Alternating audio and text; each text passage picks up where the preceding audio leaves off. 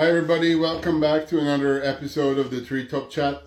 This is episode 35. So we're, we're hoping that everyone is fine and you had a good start of the year. Um, um, we had a bit of an extra session uh, on uh, Sunday with uh, Ghislaine uh, from France. That was our first guest from France, uh, from Toulouse. It was a very interesting conversation. We heard some, some fun stories and uh, got some good insights to what's happening down in, in the southern part of France. So if you missed that episode uh, and others for that matter, check them out on our um, uh, area on on um, Spotify, iTunes, and Google Pods. You can see them all there. So uh, a Teufelberger ambassador, namely Rick Riley, uh, who's an arborist from the U.S. This is our first guest from the U.S. Uh, he's known for his uh, inspirational uh, yet entertaining and informative content. So uh, has a very interesting story, which we believe will be of value to many. So as usual, if you have any questions at all for Brick or us, um, you know, leave them in the question forum, and we will uh, take it uh, in the end. Hey, Brick. Hey, what's up? How are you? I'm good. You're you're upside down. Oh, all right. Hold on. Let me uh one second.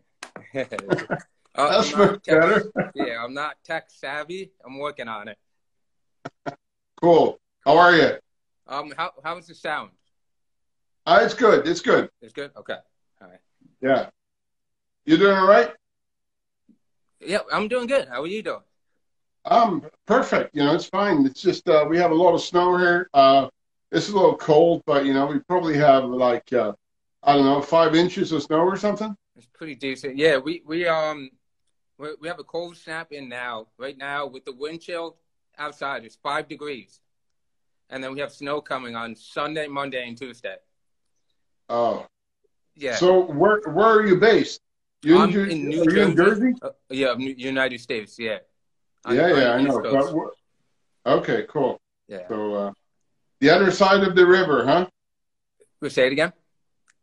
You're on the other side of the river, Uh, From oh the yeah, Big well, I Apple. always hear the other side of the pond. pond. The pond, yeah. I haven't heard the river yet, but I heard the pond. Well, I'm, I'm talking about the river, Yeah. the the Bruce Springsteen River that Oh, see, separates Jersey the- from New York. well, listen, if you're gonna make musical reference, I, I, I literally cannot help you with that. I have no Okay. like I love music, but I don't have a, a good um like um a base where I can relate everything to. So whatever Okay. song you, I know Bruce Springsteen, but I don't know the songs. Ah, Okay, okay. Yeah. Well, you know, I, I'm I'm uh, familiar with New Jersey because you know my my cousins grew up there Oh, okay, cool. Yeah. Oh yeah, where, about? in Boonton. Oh yeah, so that's probably uh, I could get there maybe like 20 minutes. Um, going Okay. um, it's 287, but 20 minutes from here. Okay. Well, I, I haven't been there in about I don't know 30 years maybe. Things have changed since then. Yeah, but you know they're they're spread all over the U.S. right now. So uh, and one is actually in Switzerland. So That's cool. That's awesome. cool. I, I noticed I listened to a couple other podcasts, and I've noticed that you are uh, well traveled. So it's pretty cool that you've been to a lot of places over the years. Yeah, and uh, you know I I've been to a lot of places in the U.S. as well. Uh, some people say that I've probably been to more states than the, the most common Americans. True. yeah, true. Uh, it's, it's probably 15 or something. I don't know, 20 maybe. That's awesome. Okay, cool. So let's start with a bit of a standard question here. You know, how did you end up in the in the ARB industry? So, um, there's it, in my mind, there's two, um, like a pair of glasses, and you look through one lens, and that lens looks like a basic kid who went to college, um, had a hard time in school, and then dropped out, and was just trying to figure out what to do with his life, and liked the idea of climbing trees and got into tree industry. But there's a deeper level, which is the other lens, is that same kid who had a, a tough time in college is me obviously but i was born deaf and when and when i mean deaf i don't like i know i can speak so i think a lot of people misunderstand that because i can speak that it might not be that bad but i was born profoundly deaf which basically means i cannot hear anything if i don't have uh, my cochlear implant on or before it was hearing aids. So, um, you, you, know, going through that journey in life in general, I, I've had great family, great teachers, great role models to guide me in the direction that I needed to go. They, they set up the perfect guardrails. Like, go do this direction, go this way, and you'll be successful. You'll be able to uh, achieve whatever you, you would like to do. And I did that. I, I was I was what you know kind of for me it sounds really strange to say it, but I was a good follower. I was never a leader. I never uh, I was introverted. I was you know I, I was always the kid that was behind my mom. You know my mom would always speak for me. Um, and as long as you know I did certain things, it was like you'll be fine. So I did those things the best I could. I followed what they said, um, and it got me to college. But when yeah. I got to college, the whole point of college is that you're supposed to be a young adult and be able to advocate for yourself. Yeah. But with my hearing, I was also a little bit like somewhat ashamed. You know what I mean? Like ashamed. Like I didn't really want to mm. ask for help because I wanted to like just be myself, and those guardrails weren't there anymore. So while it was awesome to be free, really quickly in, inside of a year, really quickly, my academic abilities went down really, really okay. fast. So it got to a point where I was essentially in in a very dark place. You know, very you know, um, uh, I can't do anything. I don't feel like I can. I, I can't push through. Um, I just ended up in a really dark place, and I had to make the decision that it was better to go home than try to keep pushing through, and in more in my mind, suffer more. Um, so I went home, and when I went home, it, it, was like the typical thing. What do you do? I don't have I don't have a, a degree. I don't have a job. I don't have anything. Um, luckily, I have a good family that's always like thinking of creative ways to help each other out. And my aunt actually called the deaf and hard of hearing school that I went to when I was a kid. When I was, uh, you know, like between, I went there when I, I think I got there when I was four years old.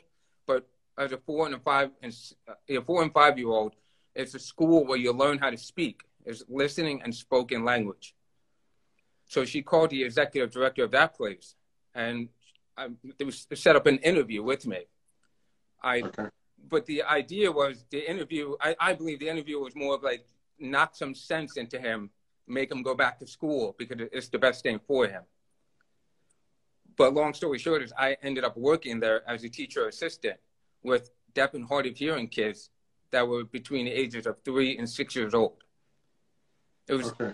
so it was the first time in my life that I got to be around other people like me. But now here I am, 19, 20 years old, hanging out with three to six year olds. The only time that I actually felt like I was connected to somebody else who had hearing loss. Right? Yeah, but you know, it, for me, it sounds like you know, you said you were a follower, but you know, in, in that instance, you became a leader. Not yet. Not, not quite yet. I became. I, I, um, I love to tell the story because I finally felt like I was home. You know, I was home. Now, the the this um, extra part of that lens is when I was a kid. You know, we my my favorite thing is that everybody has a story about when they climbed trees when they were little, right? Uh-huh. Even yeah. Even people that, that people are not in the industry, you could literally go outside and talk to anybody on the street and be like, "Hey, did you climb a tree when you were a kid?" And they'll be like, "Oh yeah, you know, I had this tree in my, you know, my uncle's yard," and and there's some sort sort of story where we can all relate to, right?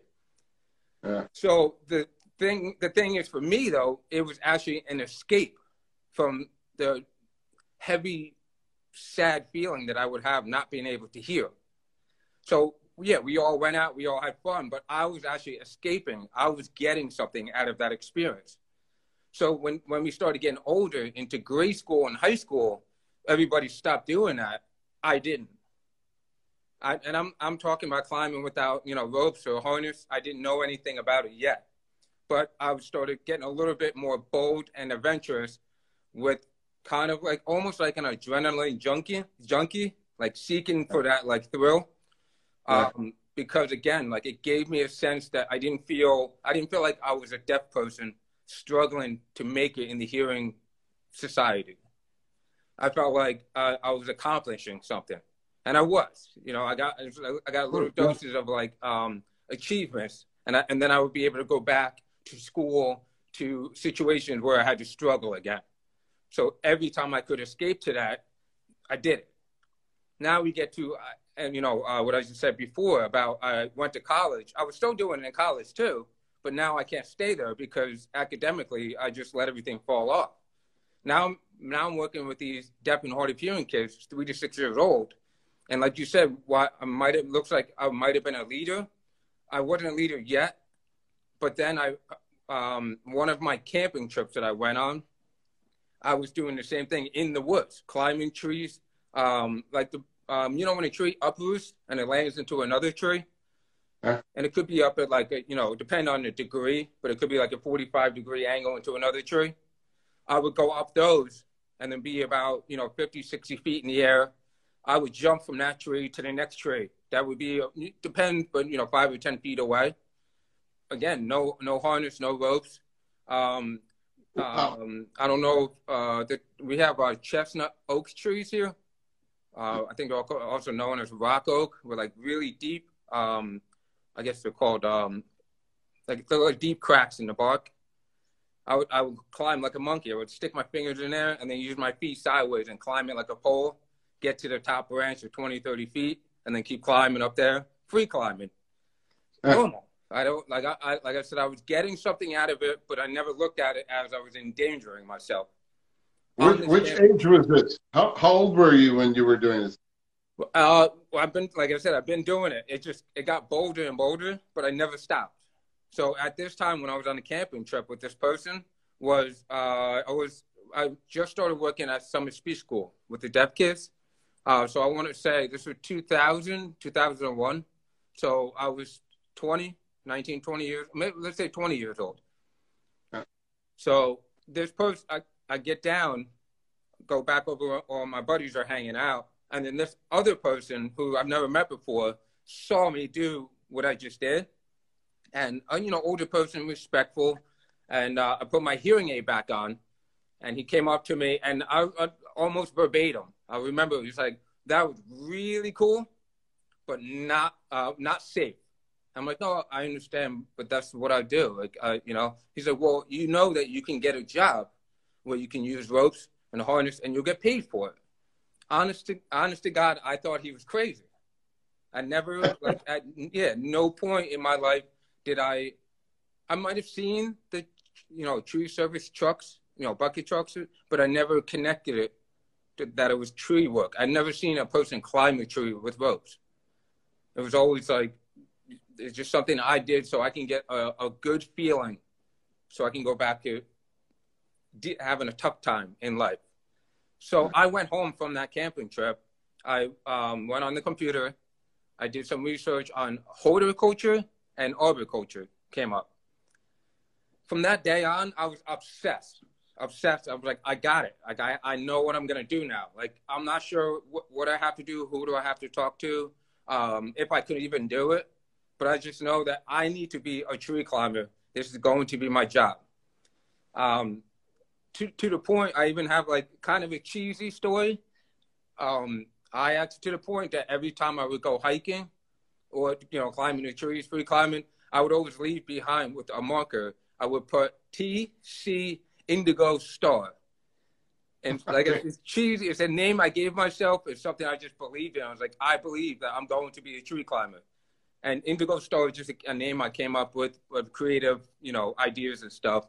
And I would leave that as a mark, you know, marking everywhere, you know, on on uh, rock faces, on tree barks, uh, on camping trips, hiking, and it was just an obsession. Um, again, same thing with family and friends. Um, I, I, I, spoke about this, so I would tell people, you know, this is what, this is what I'm going to do. I, I have no idea how I'm, I'm going to get there. I don't know who, who does it or anything like that. Um, and then actually a friend of mine, a friend of mine's uncle was retiring from a municipality of the shade tree department there. So he said, okay. hey, there's an opening, go put an application in. So I went to the uh, Union County, um, which is part of New Jersey, but Union County DPW, uh, Department of Public Works, Shade Tree Division. And I put an application in. And everything I just told you right now, the story, I told that story to the executive director of that place. And I don't know if I, you know, I look back on it. I don't know if like he was moved by the stories. Uh, he believed me, or he maybe he thought I was crazy and I belong in the trees. I'm not really sure how it worked out, but literally I got hired uh, two weeks later and started working there. Um, so that's like the official way I got into the industry. I was I always for me it was always an escape in a good way. I never let it go, and then it came to a point where you become a young adult and you you have to have a job. You got to do something. Yeah, exactly. And yeah. it just all seemed to fit together. Cool. But that's that's that's very interesting. Thank you. Uh, I I haven't met anybody else with the same kind of story or background. So no, uh, absolutely not. You know, I, I, was, uh, I I never heard anything close to that. So uh, you know, that was that was very interesting. Thanks for sharing that. That was uh, you're welcome. That's very nice. But you also use the, the, the term industrial athlete, and, and you know you seem to be a quite heavy fitness guy. So you're after you know quite often working out using unconventional equipment and, and such things. So tell us, you know, what that really means, and you know what an, an industrial athlete means. So, um, so let me give. Uh, I'll be able to, to jump off the previous story that I just told. One of the things that my whole life was my body was able to get me to a place where I felt a sense of relief, right? Climbing trees. Yeah. So when I left college and I was at home and I was in that like dark mental space and trying to figure things out, um, the the it's crazy because the first thing I thought of was like, and it sounds kind of gory, but I take my skin off, I rip off the muscles and tendons, I break my bones. What what do I got? Like it's me. I'm here. Okay, I'm home. Now I have to get a job. I have to do this. I get that. But how do I get there? And oh, everything was always like your body. Your body. You you take care of your body. It's not about how long you can live, but it's like how fully you can live in the time that you're here. So from that moment on, I mean, I literally just got I got my mom's car. I went right to um, it's called Barnes and Nobles. It's a bookstore and I was in I, I probably all day, maybe six hours in the um it was actually um I think it was labeled as sports and fitness section. And I was just going uh-huh. through all the different sports and people, uh techniques, styles and everything, just trying to figure out like I, I know what I want to do, but how do I start? Who do I follow? And um Bruce Lee. Everybody knows who Bruce Lee is. Yeah, of course. Yeah, so Bruce Lee, he uh, there was um kind of like a volume. I had like I think it was five books. I took all five of them. I took them home, and then that was like that was essentially the base, the beginning of what I I didn't know it at the time, but it was the beginning of being an industrial athlete. So from that point on, I went through a, a lot of trial and errors as far as learning about what fitness is and t- today I can tell you that fitness is not just about how how you can build your body and look good, even though that's a great benefit. Um, what you know, what I found is, and, and I've studied again. I'm not reinventing the wheel. These are things that people have done studies and came up, um, you know, came out with, and it just comes down to that it's, it's the it's the muscles, strength, it's endurance, it's mobility, mm-hmm. flexibility, um, balance, and all of these incorporate so well into what you know tree climbers do. You know, because yeah. we're climbing an, an organism that is multi-dimensional space that does not give you a level ground to stand on. You know, so we yeah. Most people, I would assume most people look at us like, oh, that's you know, it's amazing. I don't know how you do it. It's like, well, tree climbing. There's really nothing better than tree climbing to know how to tree climb. But you want to get better, you want to last longer, you want to um, have enough energy after you're done with work and still go home and spend time with your family, friends, children, and stuff like that. That's where the industrial athlete really came, to, you know, to the forefront.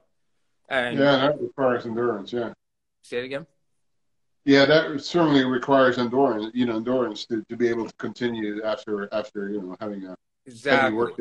Yeah, exactly. So I I really um, took that to heart. You know, like w- you know, I started with it, and then it became this thing where like, okay, like it's it's it's lining up to what that, uh, to what to with what I do now.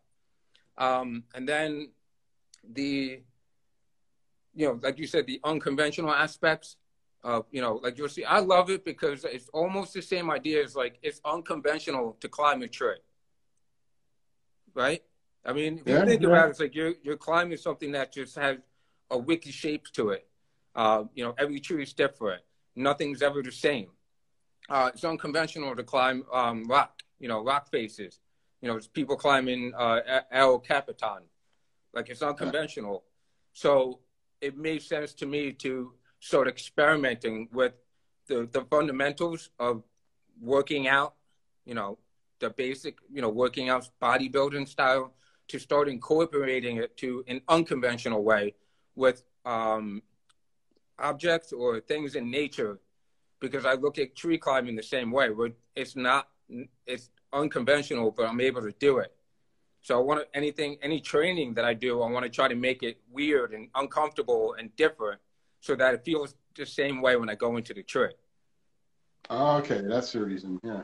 Yeah. So, so you know, since you've been, you know, reading a lot of, you know, Bruce Lee, and you know, were you after kind of, you know, his his, you know, mindset in in that aspect, or do you practice any martial arts or stuff like that as well? So I do. Uh, so my my brother, he's um, he's he's he's um he's really good as a martial artist. He's he's got his own school. It's a Rute. Rute. Uh, he's phenomenal, and I I'm, I have a, a bad habit since like I look at this, I look at tree climbing, um, and you know, as an art. That is my martial art Okay, yeah, right? Yeah. So the the my brother does that, and I and I'll I'll dabble. I'll, I'll every now and then I'll be in there, and I'll be out, I'll be in, and I I uh, respect it, I honor it, I appreciate it. It's a great um a great way to connect the mind and body. Um, so I like in a way, I'm not a great student of the martial arts. I'm a lover of it, but I also look at tree climbing as a martial art.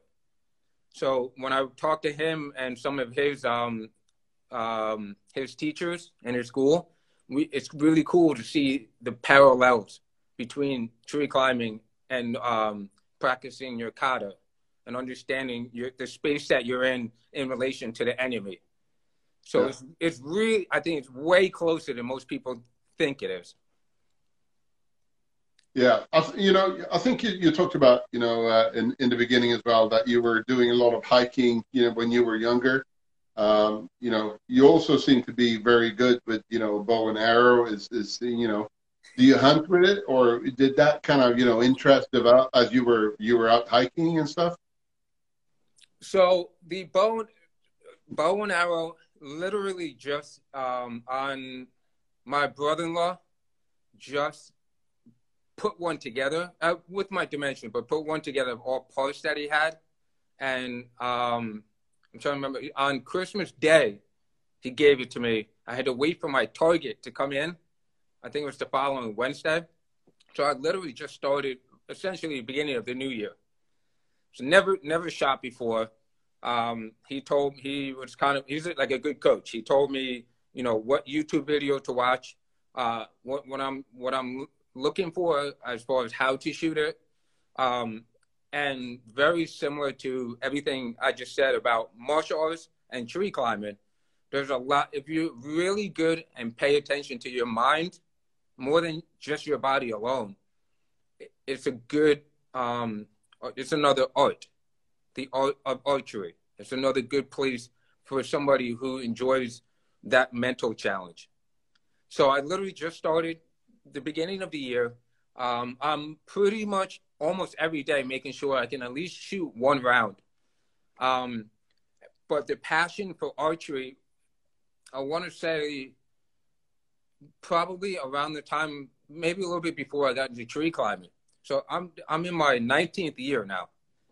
So in that whole time, I've always wanted to to do archery, but it's always been you know way on the back burner. Yeah. You know, and then in one of my posts that I just did on Instagram, you'll see me throwing the spear. And the, the whole point of the spear thing is it comes from the same thing of like the martial art, the the warrior. Like if if God forbid the world gets all, a little too crazy and we need to find our own food, what are we gonna do? You know, and yeah. that that's the kind of mindset that I, am always operating on. And okay. once I posted that spear throwing one, that's when my a bunch. First of all, I want to say thank you to a lot of people that reached out and offered to help, or even their bows in general, which is awesome. And one of them being my brother-in-law. And once he put it together, it's it, it's just like perfect timing, um, where it it's the same enjoyment as tree climbing is. Yeah, I thought you know I thought that kind of interest developed because you know I remember you know you said uh, you if you ask people on the street and you know uh, everybody says that you know they were climbing trees as a kid. Yeah. And I certainly did as well, but you know I, I, when when we were around running around in the woods, you know you find a you know a piece of branch and a string and you make yourself a, a bow, right? And you you were cutting yourself a little arrow and you were you know running around and playing like you know in the woods with with uh, with those. So I thought, you know, maybe maybe that interest kind of developed as you were running around watching them. I, I will I will say this. I'm glad you said that, and I will say this. I am still that kid. Okay. So, so essentially, that is what happened. I'm just older in the body, but I'm still that yeah. kid. That's why I'm yeah. throwing the spear. Yeah, that's cool. Yeah. So, uh, you, you, know, your your Instagram bio, um, um, you know, says that you know you're a writer to author. You know, what have you written about thus far? Oh, so, um, so uh, I, I, I relate this to it's a personality that I have. Um, so, um, my experiences and then my thought process. It's always been something, even as a kid, um, that I've always been trying to put on paper. So I've been writing for, I, was, I mean, I can't, I can't even tell you when I started. I've been writing for a long time, but the, it's always like write a little and then I stop. Write a little bit more, I stop. I buy a new book, notebook, I write a little bit more, I stop. Um, you know, my wife usually thinks it's funny because if you go into the basement, there's boxes everywhere with posters, notebooks, um, just random papers, napkins, name it. And I, I couldn't even tell you what's in the boxes, what I wrote. Um, so it's always been trying to like create, craft a story and create um, a different, I don't want to say but like I wanted to be able to write something where people could read it and then just have a, a newfound appreciation um, of their own life. Right. So I put, it's funny because um, since I read a lot too, one of the things in one of the books that I read was something like, um, like hold yourself accountable. If you're gonna do, if you're gonna do something, hold yourself accountable. So yeah. I, I, put that up there, writer to author on on Instagram, with with no no actual plan or anything. And I was like, you know what? Like I have, like I see it now. I have to act on this at some point. So um, that I might have did that maybe like a year, a year and a half ago and it stayed up there. And I'm still, I'm always, I mean, I can show you right here. It's like, is my notebook here. I don't know if you see it. Notebooks. I got papers. It's, I always have it. Um, about, about a year ago, a little bit less, um, a good, um, so, um, my wife's coworker is, uh, Mark, um, Cugliari. Um, he, he's kind of, we're, we're kind of on the same, so I mean, I, I know I'm getting excited. So he's actually a mixed martial artist, a cage fighter. Uh, like we were talking about the martial arts. So he's actually a mixed martial artist, and he's a teacher with my wife at the high school. So him and I are, are somewhat on the same frequency, wavelength, and we got together and like, yo, let's let's let's talk. Let's see if we can get what we have up here and be able to get it down on paper and maybe come up with a book uh, and then just just see what happens. So we actually started, um, which I can tell you right now that we actually started eleven, uh, no, yeah, eleven weeks ago. So I have, uh, and I've been writing and writing, and writing. So in in ten more weeks, I will have a rough draft of the book, which will be essentially a manual that people can, it'll be an easy read that people can read and hopefully inspire them to not completely change their life, but just do something a little bit different to add some more mm. uh, spark into what they're doing. And okay. So, in a way, uh, writer to author is my holding myself accountable. I put it out there on Instagram. Now you're calling me out on it, which makes me feel good that I'm somewhat prepared. Um, I'm somewhat That's making good. the steps towards it. So, in this process of writing, are, are you two getting together once in a while, and you know, or you write, you know, on, on, on your own? Um, no, we, we are, we are. Um, he is, uh, no, actually, maybe he's past past Booten. Yeah, he's a little bit past Booten. Um, no, what we do is, um, it depends. Maybe uh, two times a month we do a Zoom call, just like we are now. Yeah. Uh, Zoom, like a um, face-to-face conversation. Yeah and we're both writing. We we know the parameters, like we know what where we're uh, headed towards with what we're writing about. So, um, I have on my end, I'm more of the writer. On his end, he's like he's getting, he's learning to be the writer. Um, yeah. and then the whole point is just write. I mean, because the the goal for the book is thirty thousand words.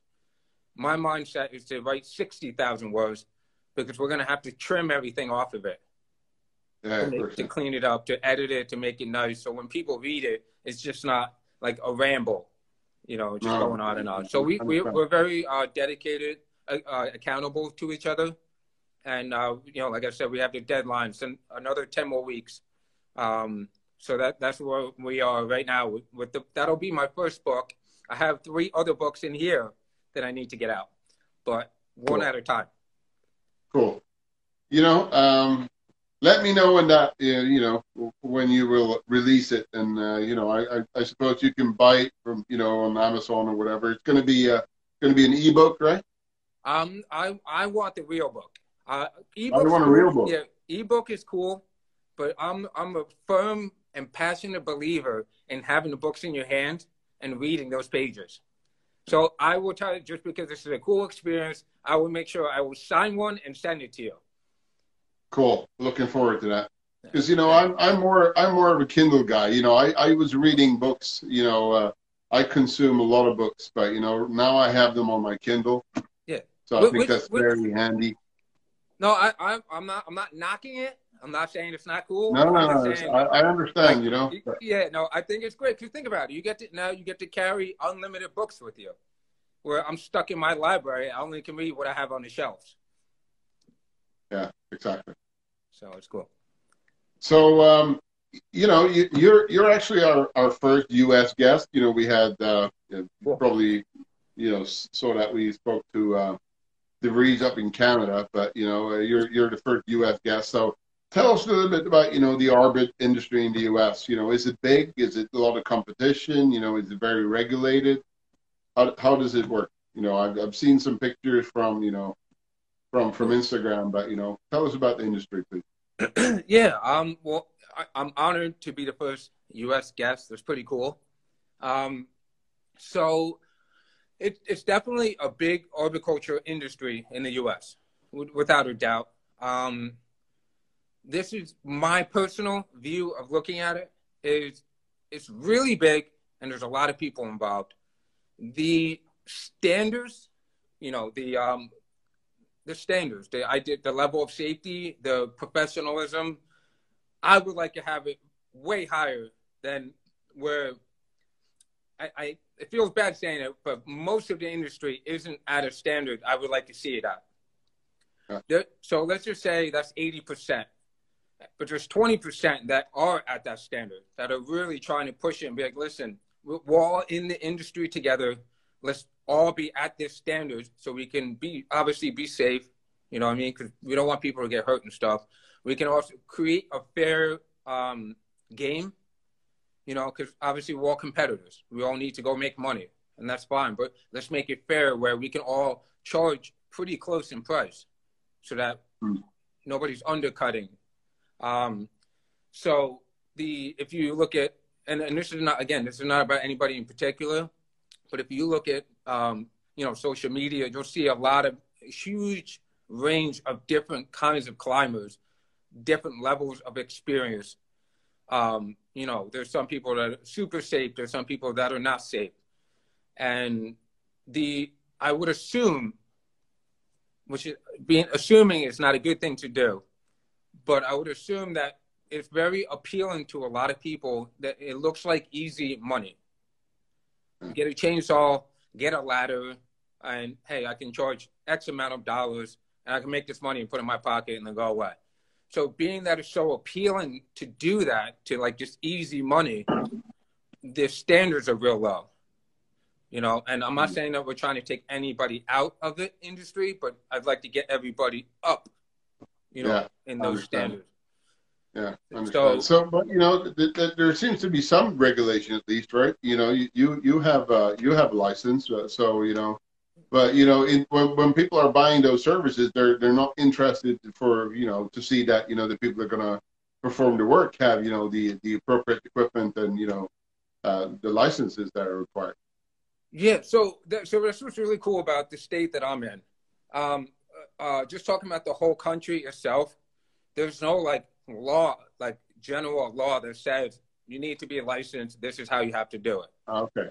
So in a way, if you look at it, at least how I look at it is that like um, that part is still like a baby. It's learning how to do that. New Jersey, as far as I'm concerned, New Jersey is the only state that was able to get it uh, where it's a law that you have to have a license in order to operate in the tree industry, which is awesome. Um, that and uh, I became a licensed tree expert. Um, um, with, there, there's a big family, a big tree company called Aspen Tree Service, and um, Steve Chisholm works there, and he also offers prep classes. So I went to a prep Oh. class that was from I think it was March to J- July, and we met once a week. And the first half was all indoor, learning learning about the trees, the type of trees, uh, Latin names, uh, disease, pests, fungus, everything. And then the second half is out in the field in all these different Mm. locations throughout the state. And then you take your test in, in July. A very difficult and hard test. It's been around since 1940. So it's been around a long time. The best way I can describe it for a lot of people that might not be familiar with it is um, you know what ISA, right? Uh, Yeah, yeah, sure, you're absolutely. Yeah. yeah, so ISA, they have their certified arborists, and then they Yeah. have a board master certified arborist. Yeah. think of the LTE like the board master certified arborist, right? So Yeah. here's, here's the thing, though. For me, is great. You have the law, but now you got to get everybody to follow the law and want to put that time in. So the Yeah. regulation is kind of like a baby right now, um, and it's getting, it, you know, I think at some point, maybe ten years, fifteen years, it'll get to the point where I think people are going to start getting on board with trying to make this a regulation that works for everybody. Yeah, I actually checked out the uh, their their homepage. You know, the New Jersey uh, licensed tree expert homepage, and you know that certification looked very similar to you know the European tree worker. Uh, Oh, you have you know you're you're doing a lot of prep work, and you have to work for you know some time before you're going to be eligible for doing the test, right? And then you have you know a, a- climb in, in the morning, and, then then you do the you know the, the the writing test in the afternoon, right? that well, uh, we we didn't do a climb. We did um an indoor written test in the morning, and then an outdoor field portion where you Okay, we- so- yeah we go to all the trees. We have to know the Latin name. We have to know um what what's wrong with it, what's obvious, um, and then uh, remedies for those issues. So you don't have to show your climbing abilities, or No. So the climbing abilities, um, we do, as far as we, we have um, training that you can get training to do it, but as far as being part of the license, it's not a part of the license. okay, Like the license is more like more of the, the brain, like more of like like oh you you like think about it. If you have somebody who understands the biology of trees and the issues, you that person is more likely going to put the right climber in that tree to Yeah. achieve the objectives. Where if Yeah. somebody does not understand about the bio- biology of trees, they're just going to go up there and just make cuts. So I don't, you know, may, maybe in the future they'll make it to where you need to be a climber, as you know, in the test. Um, but I think the focal point is just more of making sure the right people are making decisions for the trees. Yeah, exactly. Yeah, I think you know the the European tree working, uh, you know, license and and also the the ISA is a lot of biology as well, of course. You know, like you said, you know, fungus and so forth. cool. So you, you're also a, a Teufelberger ambassador. You know, how how did that come about? So the uh, so over the years, um, the more I invested in time training for tree climbing competitions, um, that's when you get to you know start to meet people and network. Um, so I started to work with some brands. You know, sometimes we work together, sometimes it didn't work out. Um, one of the brands, um, you know, uh, we have like a, it's not like an actual contract, but True Work was one of the first ones, uh, ma- mainly because of the, that's kind of where I got the industrial athlete term from, was yeah, okay. Brian, who's the owner of True Work at one of the competitions he saw the videos that I was making and it was like, oh, that's exactly what we're talking about. Somebody who's who wants to do the work but does more to take care of themselves to do it. So um, the more I kept meeting people at like um, we have it's called um, you I so I know you know because I went to in 2019 I went to um, German Tree Care Days in Augsburg. Yeah. Okay. So we have TCIA Expo. I don't know. You might be familiar with it, right? Yeah, I, you know, as a matter of fact, I was there myself. Okay, there you go. Perfect. So uh, we were at the expo, and I was talking to somebody who, who I knew on uh, social media was uh, uh Brandon Steven. And Brandon Steven, we were just just talking about stuff, and then at the same time, Teufelberger was doing a um, what's it called, like a, a like a search, a search for ambassadors in the U.S. And Brandon Stevens like, listen, you gotta you gotta fill out the, the um the online questionnaire and just send it in. Like you'll be perfect for that.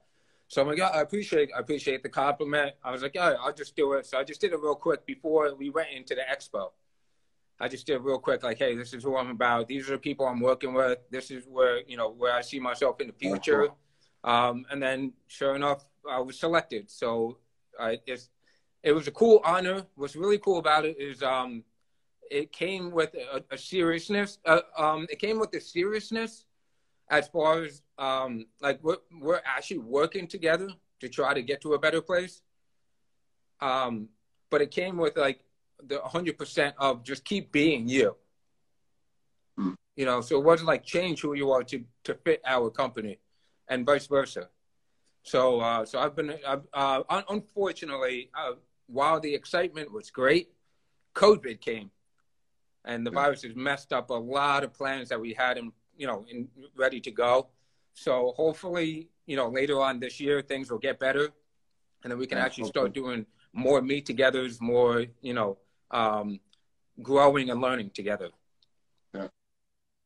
Yeah i'm looking forward to that. You know i think everybody's getting very tired of the covid right now you know? You know the whole world is upside down i guess yeah, yeah, and you know what? I was thinking about this before I came on, and I.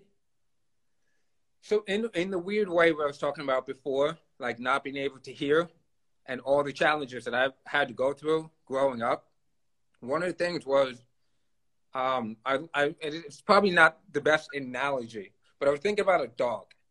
Like when you take a dog outside, the dog just wants so bad to sniff everything yeah. right? To to really like just take everything and snip it and all that stuff. And I couldn't do that as a kid. Like remember I said I was a good follower. So it was yeah. like, hey, you, you gotta keep going. Like you gotta get this done because the only way you can be successful is that you gotta do this. So I can never stop to smell the roses kind of a thing, right? Okay, um, yeah. So what's interesting is that when COVID hit, in some weird ways it feel the same thing where like a lot of people like life has been taken away from them. Like, hey, you can't you can't do this. You have to you have to stay in your house. You can't do this. You can't do that. Right. So yeah. what what's I'm hoping I'm making a good analogy because I'm looking at it as what happened when I couldn't fit in with hearing hearing society. I climbed trees. I I did other things. I I spent time to learn about myself, um, to be comfortable in my skin, to try to figure things out. And then when this time hit around, when COVID came around, right right away, I, um, I, my wife and I we talked, and I said, you know what? As far as we know, the world is going crazy, and we have to be home. So I literally didn't work out for uh, definitely seven months, seven and a half months. I didn't work out at all. I I, def- I did my job in climbing trees, but when I came home, I rebuilt the whole backyard to make this really cool compound for kids. I mean, yeah. n- name it. That's where you see me sh- shooting the archery. I have big swings. I got big, um, you know, uh, platforms for the kids, fire pit area, hammock swings, uh, zip line, yeah. name it. You know, and it was it was like it was just interesting that this challenge that we have can be something that we can use for you know to use to get ready for you know when we're free again, or it can be yeah. something that you can complain about. And you got to pick one or the other. So I I know I'm getting like inspirational, but it's just I can't help it. That's how I look at the whole situation. Yeah, yeah, I know, but you know, I think this is getting to people's heads now as well. You know, if if you're if you're on a complete lockdown or you you know you have a curfew from six o'clock and you know people are used to being out, you know, it's uh, it's, it's terrible. You know, it's, it's uh, and it's definitely. it's global, right? So, definitely, yeah. I I agree hundred percent.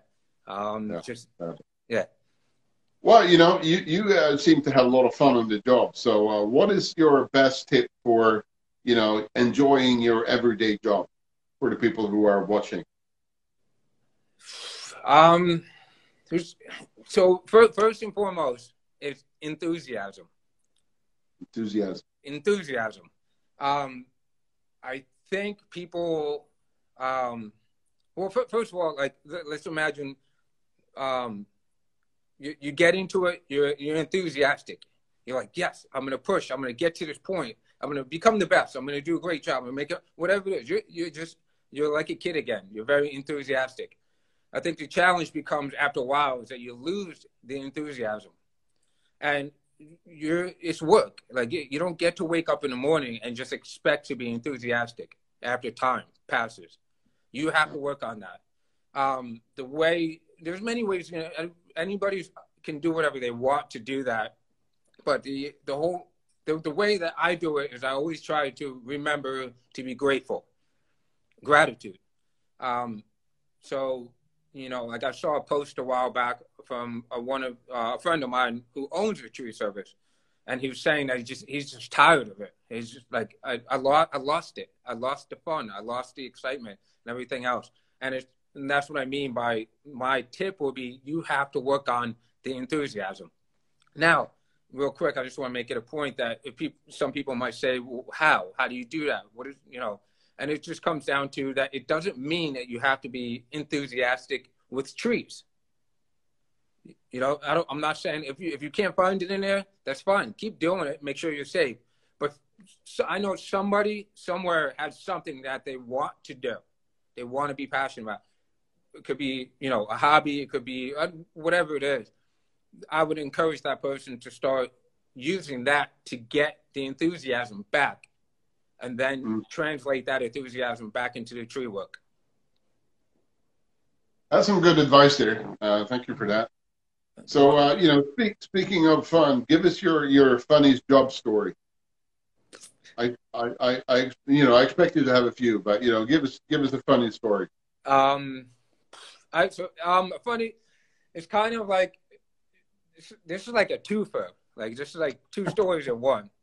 Um, th- this is 2000, maybe like 2004 or something like that. When I was working at the municipality, and a good friend of mine, um, uh, J- Jamie Firschbaum, him, him and I were working together. We're the same age, and for some, we're on, uh, I believe it was lunch break, and I don't even know how it got to it, but we talked about having a tug of war with the rope. You know, who's stronger? You know, just like just two guys who's trying to, you know, flex their muscles. And uh, obviously, he's he's a bigger dude. Uh, like, and I don't mean like heavy set. I mean like he's he's just naturally taller, um, naturally taller, bigger. And I always have, um, at least I think I always have the fighting spirit that I really don't care about size. So I'm like, yeah, let's do the tug of war. Well, needless to say, that let's just say, not only did it just immediately pull the rope, but then drag me across the lawn because I still held onto the rope, thinking I still had a fighting chance. Not even close. Um, the two, the second part of the story is that um, that day he also said that, you know, kind of like flexing muscles, saying like, it's all about the lats. It's all about the lats. It's all about the rows. When you're pulling those rows, you got to pull the rows. And, you know, rows is with the dumbbell, just making your, your lat muscles real big. So Yeah. it stuck in my head. I was like, you know what? I'll never, ever lose in a tug of war ever again. I can't, you know? Uh, so I didn't, I didn't train to, to be good at tug of war, but I always made sure that I had a strong back. Um, in 2008, I had an awesome opportunity to be on a TV show called American Gladiators. Okay. Um, I don't. Are you familiar with it? Uh, back, Not back exactly the, that one, but you know, we have similar shows here in, in yeah, Europe. well, back in the 90s, it was very popular. It was called American Gladiator, and Yeah, yeah, yeah, yeah, Yeah, yeah. There were- that, yeah. yeah, there were contenders in there, people like my size, that had to go through obstacle courses with these massive dudes or, or Yeah, yeah. even females too, and Yeah. you know, wanting to rip your head off. So I got, Yeah. I was able. They they brought it back for a couple of years, so I was able to get on that show. One of the um, events that I had to do was a tug of war over water with tilting tables. I'll, I'll actually post it. Um, maybe if I can find it, I'll post it tomorrow. But uh, I I won.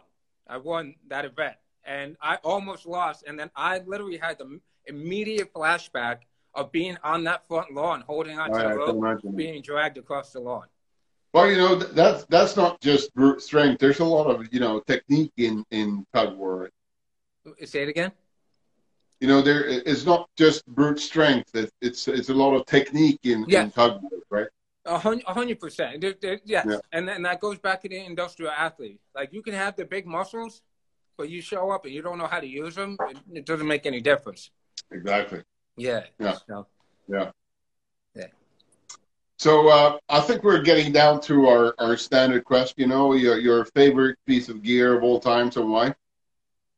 um. Well, again, I'm gonna be cheesy. My favorite piece of gear is my body. That's it. Like, well, I can't do anything Okay. if my body's not ready for it. Um, but I will say that um, as far as having fun in a tree, not tree work, as far as just having fun in big, open, wide spreading trees with a lot of space in between to swing.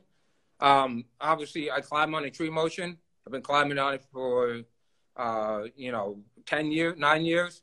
Um, is the tree motion with the rope runner on any essentially any rope that has like a little bit of stiffness to it. But with the rope runner, it it's it's the best feeling in the world to jump from one limb, especially if you're up high, down to a limb lower, and just be able to time it right to where you can just slide and then just add that break right when you land onto the limb. So I'm gonna go. I I know it's been said a couple of times. The rope runner is um a very popular and favorite tool. Yeah, yeah. we're we, you know we've been waiting for it for some time here. Everything that we sell have to be, you know, CE and E and approved. So uh, yeah, yeah, I know. so um, but you know we're getting closer now. It's probably going to be uh, kind of you know second half of second uh, second half of March. Okay, So, cool. uh, awesome. yeah, nice. yeah. That's exciting. Looking forward to that. Yeah, uh, I think we're I think we're uh, approaching the end here. You know, uh, I'm not sure if we have any questions from from the audience or no. Uh, nothing showing here. Um, okay, thank you very much. Uh, thank you everybody everybody for watching. You know, um, it was uh, Brett was a, a great conversation. You know, really interesting to hear your insights, and uh, you know, uh, proud of having our first guest on, on the on the program. Uh, very interesting. I think a lot of people can learn from from your endurance and your your insights to you know what it takes to to be you know reach your goals and and you know be be uh, be safe in your work and and uh, you know be be a happy man as I I can That's see good. you are. No, So, uh, thank you for having me on. I hope uh, everybody did appreciate it and will appreciate it later on. Yeah. Thank you very much to the uh, the Garden State. That's it. Garden State. You got it. exactly. So uh, and have a nice uh, weekend, everybody. We'll be back next Friday. Rick, take care. Cool. You too. Have a good day. Cheers. Bye. All right. See you later. Bye.